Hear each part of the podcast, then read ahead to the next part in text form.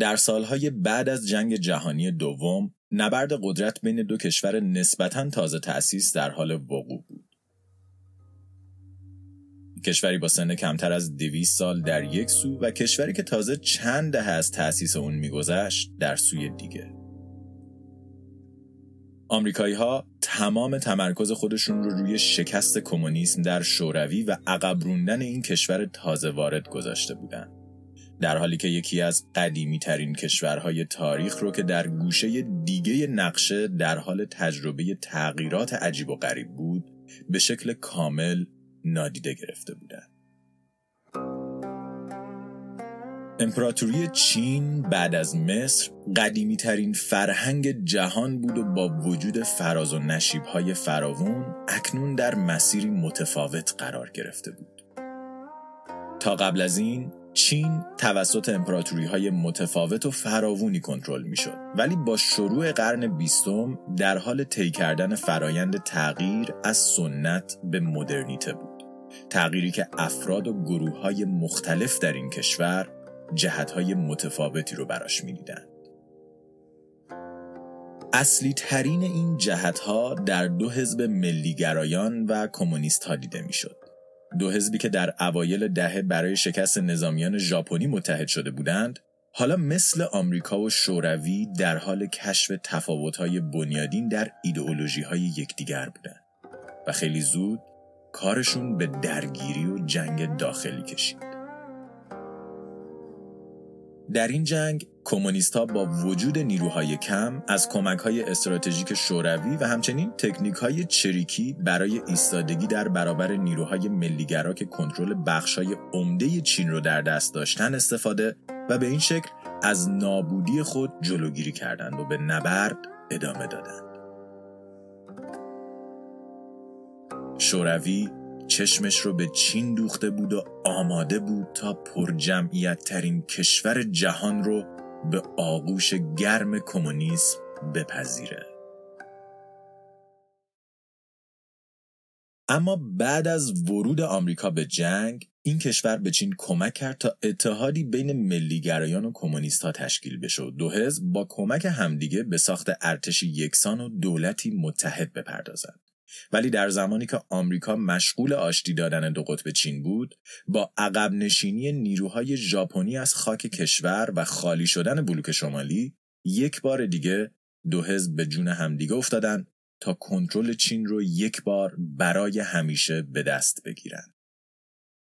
در ابتدای این درگیری چیانگ که رهبری حزب ملیگرایان رو بر عهده داشت تونست ارتش کمونیست ها به رهبری ماو رو شکست بده و کنترل بخش های شمالی کشور رو به دست بگیره. ولی تکنیک های چریکی کمونیست ها و همچنین ناتوانی چیانگ در کنترل بخش های تازه تسخیر شده منجر به فتح بیژینگ، شانگهای و گوانگجو توسط کمونیست ها شد و در نهایت و در اکتبر 1949 مائو با شکست کامل ملیگرایان جمهوری خلق چین رو تأسیس کرد. ملیگرایان بعد از این شکست به شهر تایپی در جزیره جنوبی پناه بردند و در اونجا کشور تایوان رو تأسیس کردند تا سرمایه‌داری خودشون رو اونجا ادامه بدن. در خود چین اما ماو ایدئولوژی کمونیسم رو به عنوان سیستم اصلی حکومت پیاده و این سیستم اعتقادی رو به عنوان دین رسمی کشورش معرفی کرد. و به این شکل در عرض چند ماه یکی از بزرگترین کشورهای جهان کشوری با تمدن چندین هزار ساله و جمعیتی معادل یک چهارم جمعیت جهان وارد تیم شوروی شد. آمریکا و دنیای سرمایهداری در اون سوی جهان بزرگترین مهره در صفحه بازی جهانی رو از دست داده بودند. سلام. من رضا حریریان هستم و شما در حال گوش دادن به جنگ های هسته ای هستید روایتی از جنگ سرد و خطرناکترین سلاح بشریت. ساخته شده توسط شاهین جوادی نژاد قسمت سوم مدار 38 درجه در 29 آگوست 1949 یکی از هواپیماهای آمریکایی که در نزدیکی خاک شوروی مشغول دور زدن و کنترل منطقه بود با منظره عجیب روبرو شد. ابری قارچی شکل که کل محدوده غیرمسکونی در نزدیکی قزاقستان امروزی رو پوشونده بود و تصویرش از کیلومترها دورتر قابل مشاهده بود. آمریکایی ها مشاهدات خودشون رو سریعا به مرکز گزارش دادند و خبر خیلی زود به ترومن رسید. با وجود پیشبینی اوپنهایمر که معتقد بود روسها حداقل دو دهه دیگه زمان برای رسیدن به بمب اتم نیاز دارن شوروی خیلی خیلی زودتر از بمب خودش رونمایی کرده بود آمریکا فرصت طلایی خودش برای نابودی دشمنش رو از دست داده بود و اکنون صفحه بازی برای دو طرف برابر شده بود ترومن باید درباره واکنش آمریکا تصمیم می گرفت. آیا این کشور کشف دشمن رو مخفی میگذاشت تا استالین خودش از اون رونمایی کنه؟ تازه اگه رونمایی کنه چرا که استالین خیلی علاقه به نشست های خبری و اعلان های رسانه ای نداشت.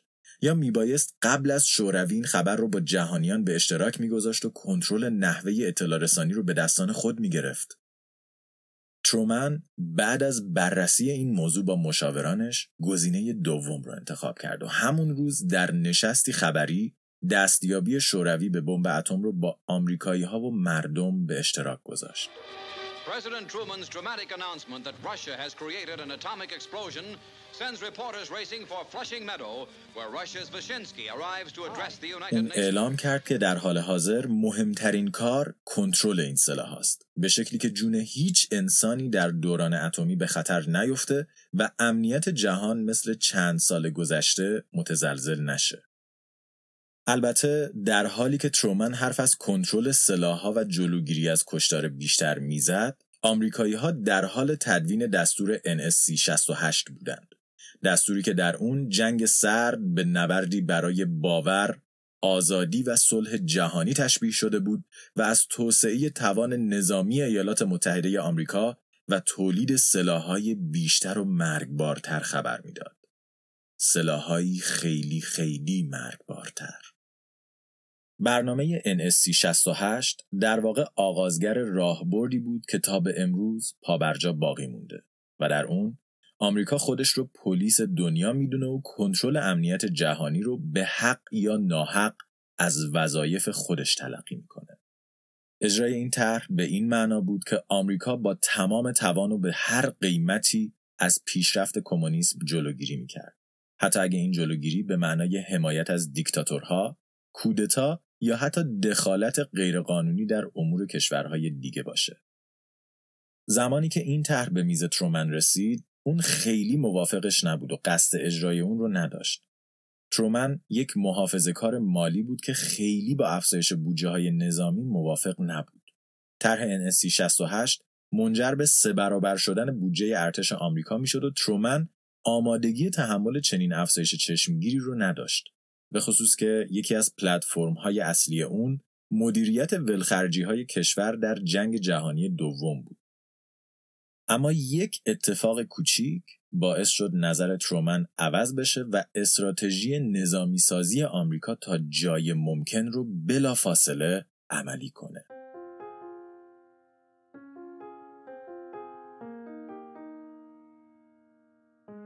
در انتهای جنگ جهانی دوم ژاپن کره رو اشغال کرده بود.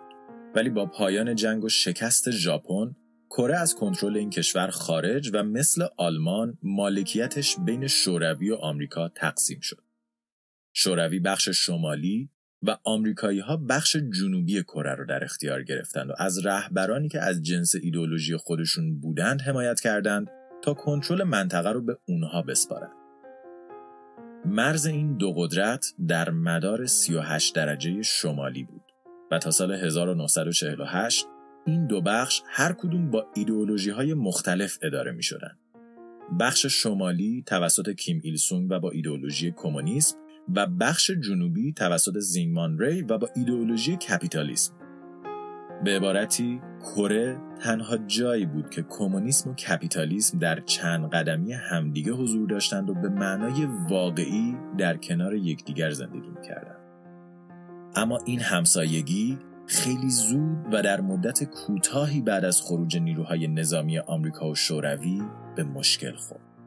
در 25 جون 1950 کره شمالی به جنوب حمله کرد و خیلی زود جنگ کره آغاز شد. کره شمالی به راحتی در خاک کشور پیشروی کرد و خیلی زود موفق شد سئول پایتخت بخش جنوبی رو تصرف کنه.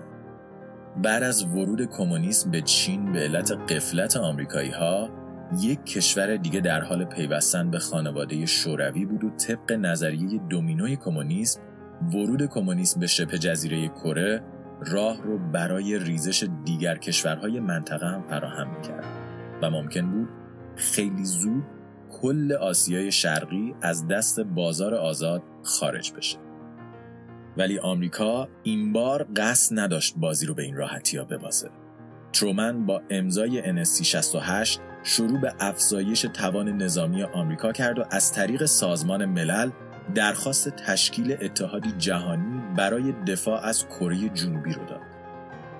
نکته جالب درباره این درخواست اینجاست که شوروی به عنوان یکی از اعضای اصلی سازمان ملل می‌تونست درخواست رو وتو و از مداخله آمریکا در جنگ کره جلوگیری کنه. ولی در اون زمان شوروی سازمان ملل رو به خاطر به رسمیت نشناختن جمهوری خلق چین به رهبری دوست جدید استالین ماو تحریم کرده بود و در جلسات سازمان شرکت نمی‌کرد. به همین خاطر در روز تصمیم گیری نماینده شوروی در سن حضور نداشت و به این ترتیب طرح دفاع از کره توسط سازمان ملل تصویب و ارتشی جهانی متشکل از 16 کشور جهان به رهبری داگلاس مکارتور راهی مرزهای کره شد تا دفاع از کشور یا به عبارتی بخش جنوبی کشور رو آغاز کنه.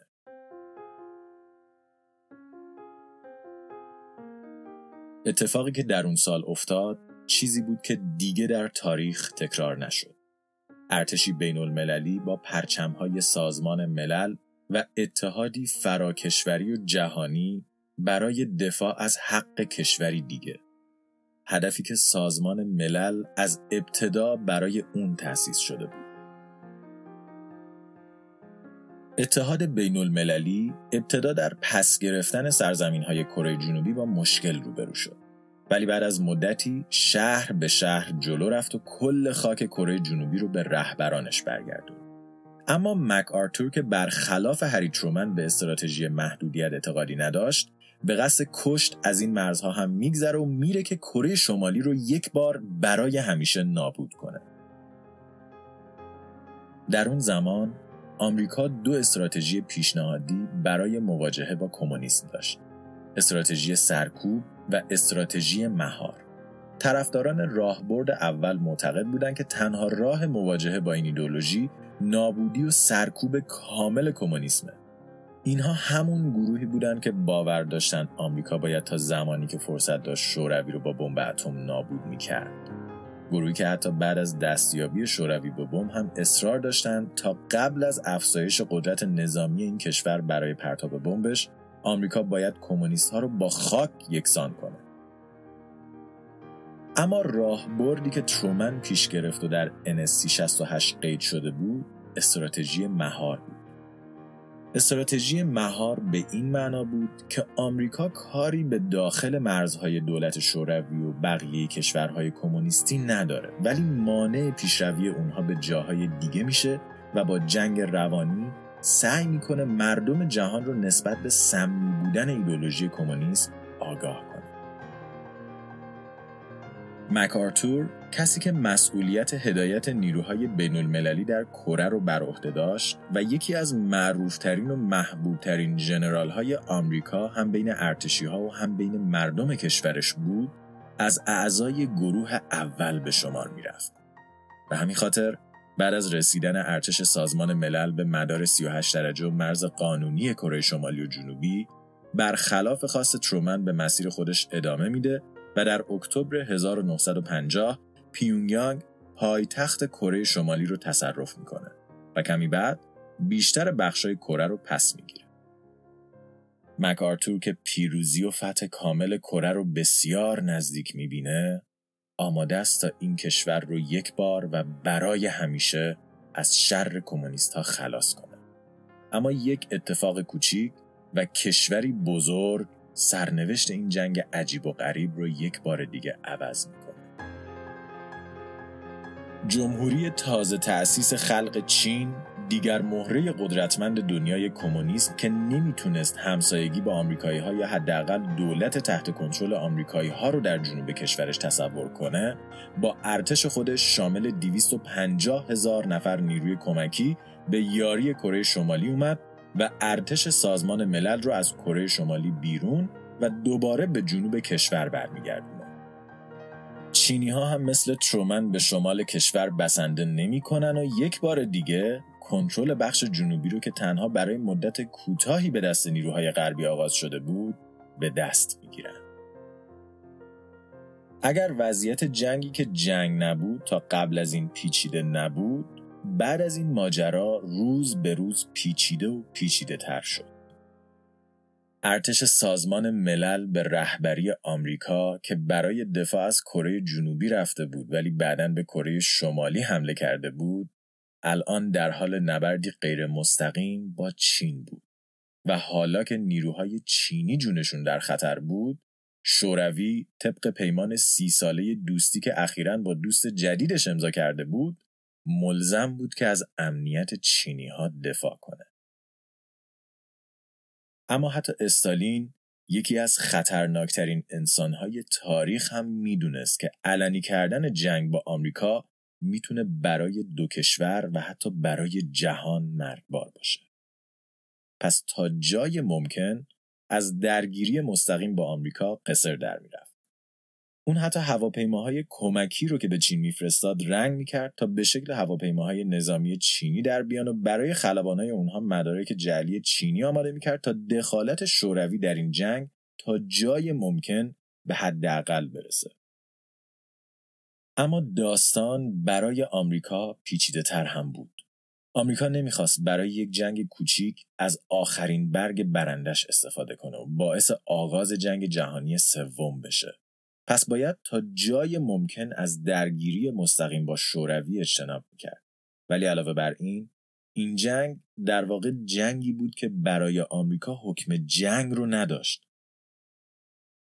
قوانین آمریکا دولت رو مجبور می‌کرد تا تنها در صورتی وارد جنگ بشه که از کنگره اجازه داشته باشه و ترومن از ترس مخالفت کنگره هیچ وقت طرح حمله به کره رو اونجا نبرده بود به همین دلیل در تمام مدت از این عملیات نه با عنوان جنگ بلکه با نام عملیات نگهبانی منطقه یاد می‌کرد. مکارتور که از شکست نظامی خودش سرخورده و عصبانی شده بود از ترومن درخواست بمباران اتمی کره شمالی رو می‌کنه. ولی ترومن که تا اون زمان شکست استراتژی سرکوب رو دیده بود از دست فرماندهش عصبانی بود و از طبعات مرگ چهل هزار آمریکایی میترسید معروفترین جنرال خودش رو اخراج کرد و یک بار دیگه استراتژی مهار رو در پیش گرفت. این تنها باری نبود که گزینه استفاده از بمب اتم در جنگ کره مطرح می‌شد. ترومن چندین و چند بار در سالهای جنگ در جبهه شرقی با تصمیم سخت استفاده دوباره از سلاحهای اتمی روبرو شد. ولی فردی که انفجار اولین بمب اتم با تصمیم اون رخ داده بود به طرز عجیبی در همه این دفعات در برابر گزینه استفاده از سلاح هسته‌ای مقاومت کرد و اجازه استفاده از بمب اتم رو به ارتش نداد. مقاومتی که در نهایت به اخراج مکارتور، خراب شدن وجهه ترومن برای آمریکایی ها و نابودی شانسش برای بازگشت دوباره به ریاست جمهوری همراه شد. در سال 1951 در حالی که جنگ هنوز بین شمال و جنوب در جریان بود مذاکرات طرفین برای رسیدن به یک گزینه برد برد یا در این حالت باخت کم باخت کم آغاز شد ولی نبردی که با تصمیم ترومن برای دخالت در کشوری دیگه آغاز شده بود قرار بود توسط رئیس جمهوری دیگه به پایان برسه در سال 1952 و با انتخابات ریاست جمهوری آمریکا دوران ریاست جمهوری غیرمنتظره ترومن به پایان رسید. هری اس ترومن هیچ وقت خودش رو یک نظامی یا سیاستمدار قهار نمی‌دونست. اون هیچ وقت قرار نبود این میزان از قدرت رو تجربه کنه و در بهترین حالت مشاوری برای روزولت بود تا اون رو در اتخاذ تصمیمهای مهم یاری بده. اما با مرگ ناگهانی روزولت اون با قدرتی ورای تصورش در زمانه ای پیچیده تر از هر بازه ای دیگه در تاریخ معاصر آمریکا مواجه شده بود.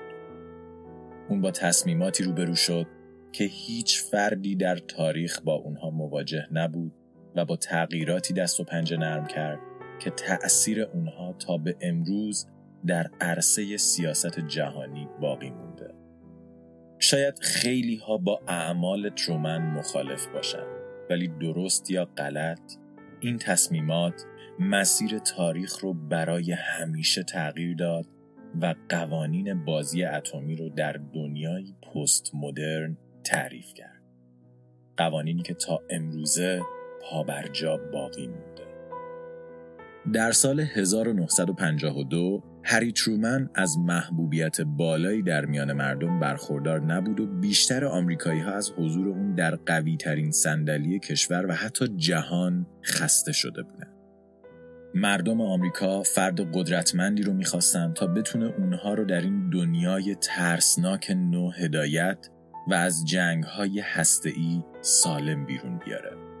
به این ترتیب در انتخابات سال 1952 آمریکایی ها فردی نظامی رو انتخاب کردند که در ارتش از احترام بالایی برخوردار بود.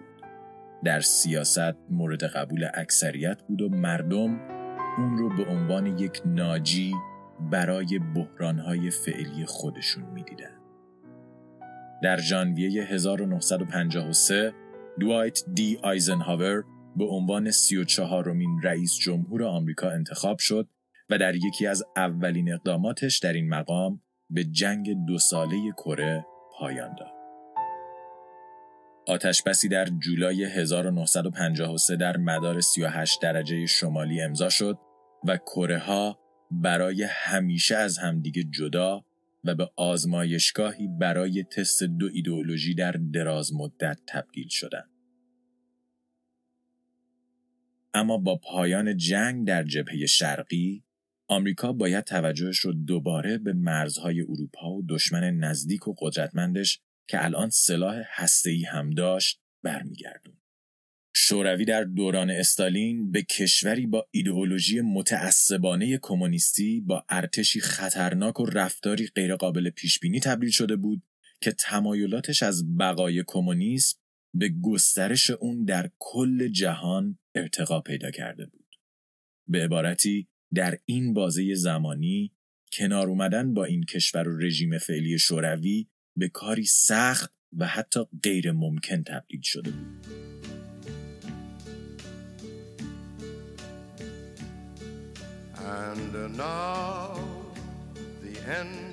اما تنها دو ماه بعد از شروع ریاست جمهوری آیزنهاور و در مارچ 1953 جوزف استالین 74 ساله رهبر اتحاد جماهیر شوروی و معمار استراتژی این کشور در جهان بر اثر سکته مغزی جون خودش را از دست مید و میمیره.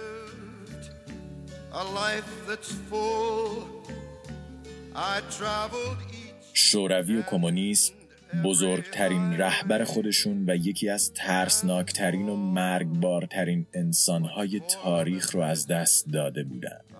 و شانس یک بار دیگه به سراغ آمریکایی ها اومده بود.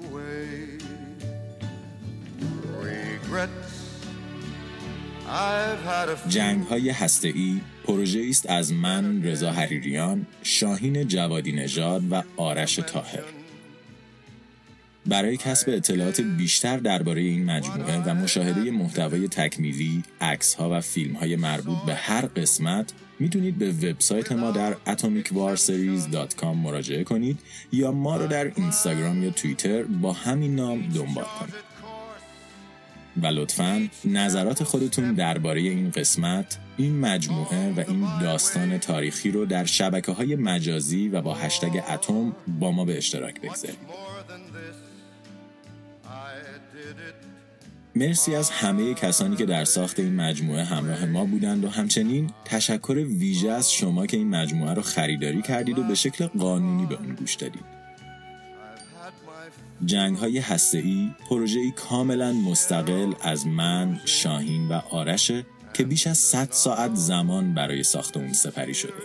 حمایت شما از این پروژه و معرفی اون به دوستانتون باعث میشه که ساخت پروژه های بعدی آسونتر و مسیر همبارتر بشه.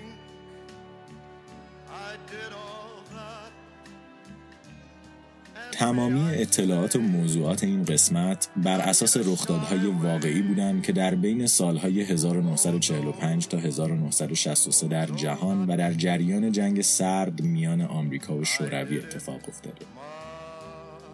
منابع اصلی برای این مجموعه کتاب های یک دقیقه تا نیمه شب نوشته مایکل دابز پیروزی در جنگ هسته‌ای نوشته میچیو کاکو نبرد اطلاعاتی نوشته توماس پاورز و تاریخچه جدید جنگ سرد نوشته جان لویس گادیس هستند و برای اطلاعات بیشتر درباره موضوعات مطرح شده در این قسمت می‌تونید به اونها مراجعه کنید.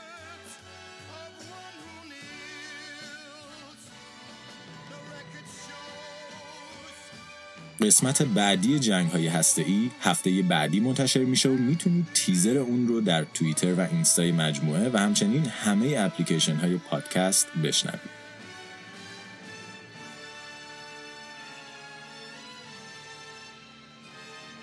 پس هفته بعدی و قسمت بعد خدا نگهدار.